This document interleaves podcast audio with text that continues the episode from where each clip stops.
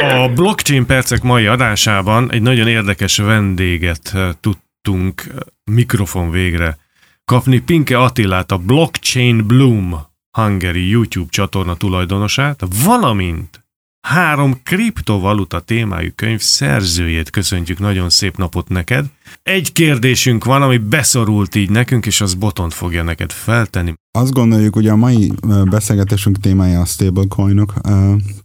témáját a stablecoinok szolgáltatják, amik a kriptovaluták világának egy ilyen nagyon érdekes szegletét jelentik, hogyha valaki, feltételezzük, hogy a hallgatóink többsége esetleg ezt nem ismeri, hogy úgy fogjuk definiálni majd, illetve úgy fogja Attila, hogy ezt mindenki megértse, de az általános tapasztalataink szerint egy nagyon megosztó szegmensét jelentik a kriptovaluták világának. Úgyhogy Attila, meg is kérnénk, hogy nagyon egyszerűen, röviden tudod-e nekünk definiálni, hogy mi az a stablecoin? Először is köszöntöm én is akkor a hallgatókat, szervusz Frigya, szervusz Botond. És jó, tehát stablecoin, ugye van stablecoinok is egyébként kriptovaluták, hogy egyszerűsítjük, és ugye egy kategóriába be tudjuk őket tenni. Ezek is megtalálhatók a blokkláncon, de a legtöbb kriptovalutáról az mondható el, ugye, hogy nagyon volatilis, tehát óriási kilengése van az árban, ugye ezt tapasztaljuk akár a legnagyobbnál is, a bitcoinnál is. És azért volt szükség úgymond a stablecoinokra, hogy magyarul stabil coin, tehát találhassunk valami stabilt ebben a nagyon ingoványos, volatilis piacon is, amihez mondjuk jobban ö, tudunk kötni dolgokat, és igazából egy mentővet is dobhat nekünk ö, vészhelyzetben. És ezért ezek a stablecoinok több mindenhez lehet őket kötni, általában fiát pénzekhez szokták, nyilván, mint a, a legnagyobb valuta a dollár, ahhoz ö, kötik a legtöbbet, de van euróhoz kötött is, és van aranyhoz is természetesen, tehát nemesfémekhez is lehet, de a legelterjedtebb a dollárhoz kötött stablecoinok. Tehát azt jelenti, hogy egy dollár az érték annak a stablecoinnak, ugyanúgy, mint az USA dollárnak, és innentől kezdve nem változik az árfolyama, mindig ugyanannyi lesz, mint egy dollár. Igen, na most én az elmúlt egy évben igyekeztem követni kicsit a stablecoinokkal kapcsolatos híreket, és majd mindjárt megerősítesz, vagy cáfolsz engem, de ami nagyon érdekes tapasztalatom volt, hogy a központi bankok nagyon ellenségesen viszonyultak hozzájuk. Most az egy dolog, hogy magához a kriptovalutákhoz nagyon sok központi bank sokáig így viszonyul, de úgy éreztem, hogy még egy bitcoinhoz képest is erősebb volt az ellenállás, és minthogyha az elmúlt néhány hónapban egy kicsit megváltozott volna, ugye Jerome Powell, az amerikai központi bank elnöke is néhány napja nyilatkozta azt, hogy egyébként a stablecoinok nagyon hasznosak, és fontos előnyökkel rendelkeznek, ha megfelelően vannak szabályozva. Tehát az én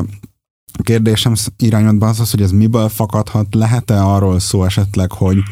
mondjuk egy bitcoinban nem látnak olyan riválist, ami esetleg tartós veszélyt jelenthetne a dollárra, mert hogy mégiscsak nagyon volatilis, legalábbis egyelőre.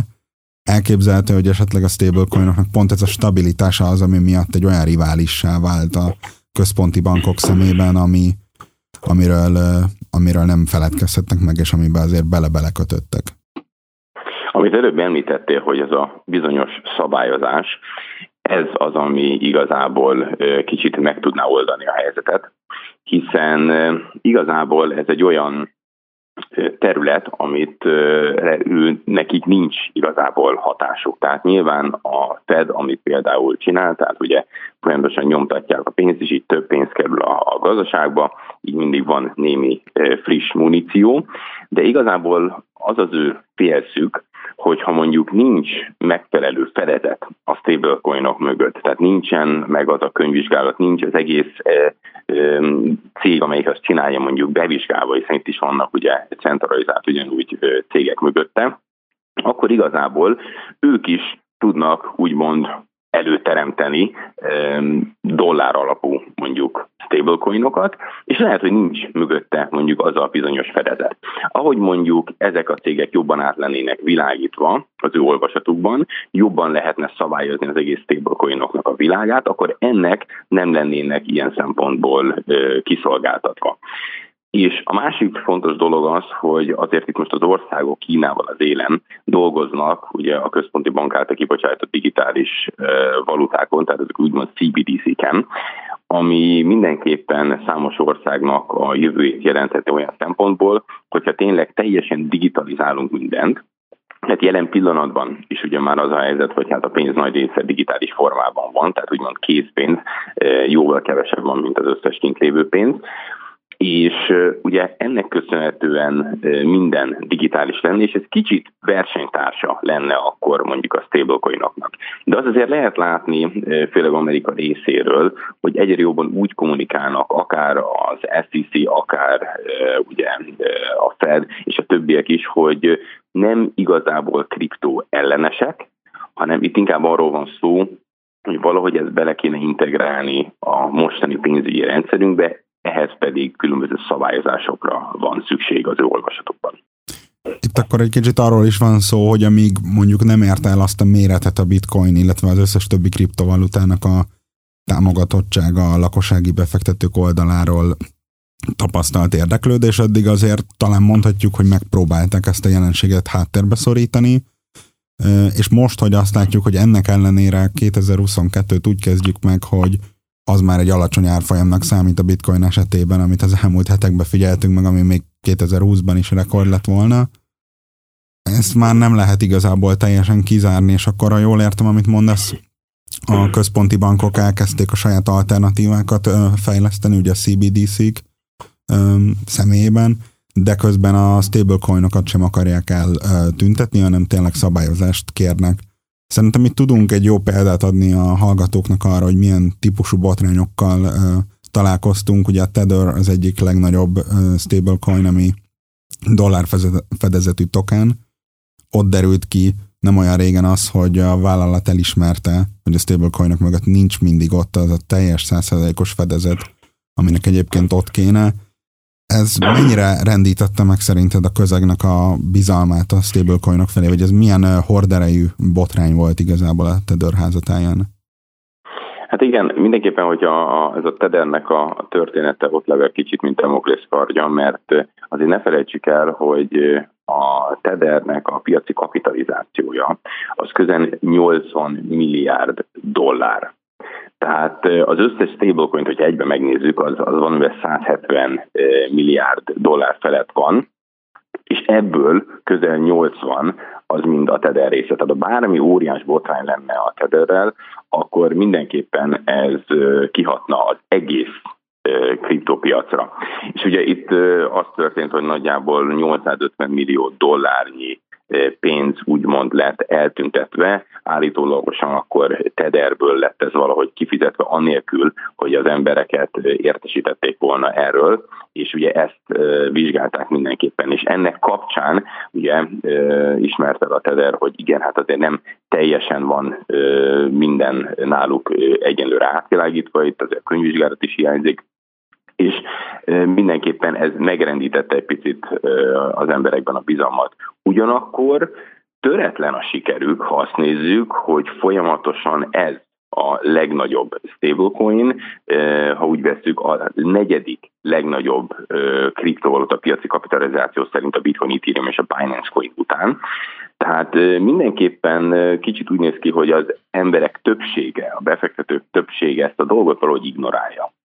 és mégis együtt tud ezzel az egésszel élni, hiszen önmagában a kriptópiac, mint olyan, az mindenképpen egy kockázatos piac, mindenképpen egy új dologról van szó, 2009 óta létezik csak a bitcoin, tehát az elmúlt 13 évben, innentől kezdve, akik ezen a piacon vannak, hozzászoktak mindenképpen a kockázathoz, és úgy néz ki, hogy ezzel a bizonyos tether problémán is együtt tudnak élni, de ez nem mehet így a végtelenségig, tehát előbb-utóbb mindenképpen kezdjen a könyvvizsgálatot, tényleg lehet látni, hogy ténylegesen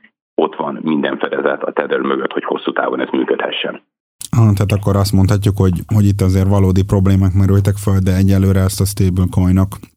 abszolút túlélték és robognak tovább. Közeledünk. Igen. Az adás végez meg, ami nagyon érdekelne, az a Facebooknak a saját fejlesztésű stablecoinja, mert az elmúlt néhány hónapban azért onnan is érkeztek különböző hírek, picit megosztó is, sokan kritizálják szabályozók irányából is, illetve lehet, hogy most már metaként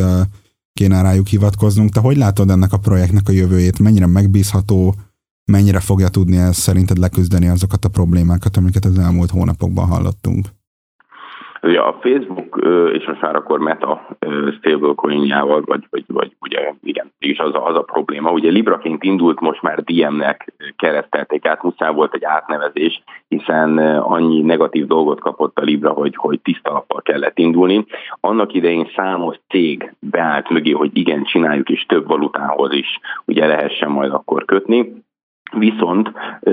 úgy néz ki, hogy nagyon-nagyon sokan kiszálltak mögüle, és itt vannak mindenféle ígérgetések, de jelen pillanatban még nincsen megállapodás. Itt is a szabályzásról van szó, itt is arról van egy kicsit szó, hogy ezt a kontrollt ki akarják engedni a kezükből, úgyhogy a mert ezen a területen a DM-mel úgymond teljhatalmat kapjon, vagy pedig nyilván ez legyen valamennyire egy kicsit szabályozva. Tehát vannak mindenképpen a Facebook vagy Meta mellett ugye a PayPal is olyan, ami saját stablecoin fog valószínű kijönni, tehát vannak újabb és újabb résztvevők a piacon, akik szeretnének ilyet indítani, de még egyszer azt mondom, hogy a, a szabályozás, tehát meg kell lenni azoknak a szabályoknak, amivel ebben a mostani pénzügyi rendszerben ez tud úgy működni, hogy mindenki tudja, hogy hol a helyem, és ugye ne legyenek az emberek kiszolgáltatva például olyan dolgoknak, hogyha mondjuk nincsen mögött a fedezet, és pont ezért egyik napra a másikra mondjuk be tudna dőlni. De igazából itt a DN-nél is még az a helyzet, hogy erre várunk, hogy meg tudjanak igazából egyezni, és zöld utat adjanak neki, de jelen pillanatban ez még, ez még mindig döcög. Attila, szerintem eh, egyrészt most köszönjük szépen a hozzáértést, másrésztről pedig eh, fogunk még téged is keresni, mert, eh, mert kimeríthetetlennek látszik a téma, és ez a párhuzamos univerzum, amely kialakult itt mellettünk, minket arra késztet a botondal, hogy megpróbáljuk elmondani az embereknek, hogy létezik, úgy, ahogy te is. Pinke Attilának a Blockchain Bloom Hungary YouTube csatorna tulajdonosának. Nagyon szépen köszönöm, hogy elvállalta, hogy itt megosztja velünk a tudást. És szép napot, jó egészséget kívánunk neked! Köszönöm szépen, és viszont kívánom nektek!